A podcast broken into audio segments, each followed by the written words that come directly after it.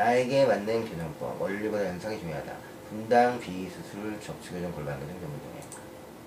우리 몸은 스스로를 보호하려는 힘을 가지고 있고 예를 들어 골반이 틀어져 오른쪽 골반이 더 높으면 우리 몸은 골반이 낮은 쪽 왼쪽 어깨를 높여 신체 균형을 맞추려 합니다.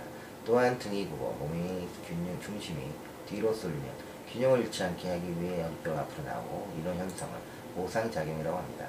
실제로 골격이 틀어진 형태를 보면 부상장의 원리가 맞아 떨어지는 부분이 많습니다.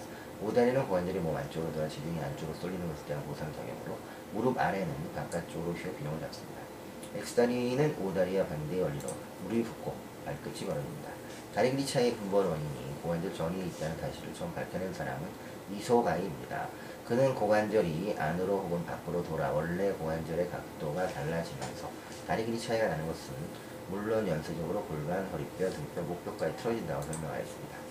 예를 들어 고관절 전이로 한쪽 다리가 길어지면 평면 위에 섰을 때 다리가 긴 쪽의 골반이 위로 올라가고 그러면 골반 위에 수직으로 고정되어 있는 허리뼈는 골반이 올라간 방향과 반대 방향으로 기울게 됩니다.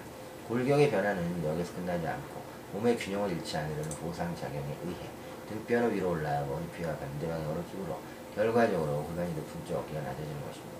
이처럼 이소가에는 모든 골격의 변화를 보상작용 관점에서 보고하였고 보상작용만으로 흠치원적 상향에 틀어진 골격의 변화를 보고 설명해 놓았습니다. 실제 환자들의 골격을 살펴보면 골반과 어깨가 같은 쪽 방향으로 기울거나 함께 올라간 경우도 적지 않습니다. 우리 몸이 틀어지는 형태는 다양하고 보상작용만으로는 설명할 수가 없는 형태가 너무도 많기 때문에 자기 골격이 틀어진 현상 자체를 이해하는 것은 무엇보다 중요하다 할 수 있습니다. 그래야 자기에 꼭 맞는 교정법을 찾을 수 있는 것입니다.